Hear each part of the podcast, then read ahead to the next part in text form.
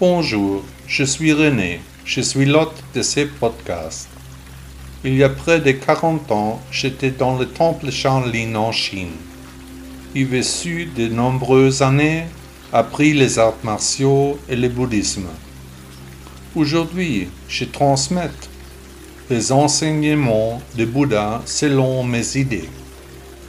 Profitez de l'épisode d'aujourd'hui. La méditation sur la mort. Cette méditation peut avoir un effet perturbant sur certaines personnes. Réfléchissez bien si cet exercice est adapté à votre cas. La méditation de la mort, après mes rêves. Ou, qu'est-ce qui est vraiment important? Durée, environ cinq minutes. Cette méditation peut avoir un effet perturbant sur certaines personnes. Réfléchissez bien si cet exercice vous convient. Allongez-vous sur le dos dans une pièce sombre. Imaginez que vous êtes décédé et que vous venez d'être enterré. Mais votre être supérieur est encore attaché à votre corps. Vos yeux voient encore, vos sens sont actifs. Regardez le long de votre corps, en tant que mort. Voyez comme sa chair commence à se flétrir, à tomber lentement en lambeaux, à pourrir. Leurs sens deviennent de plus en plus diffus.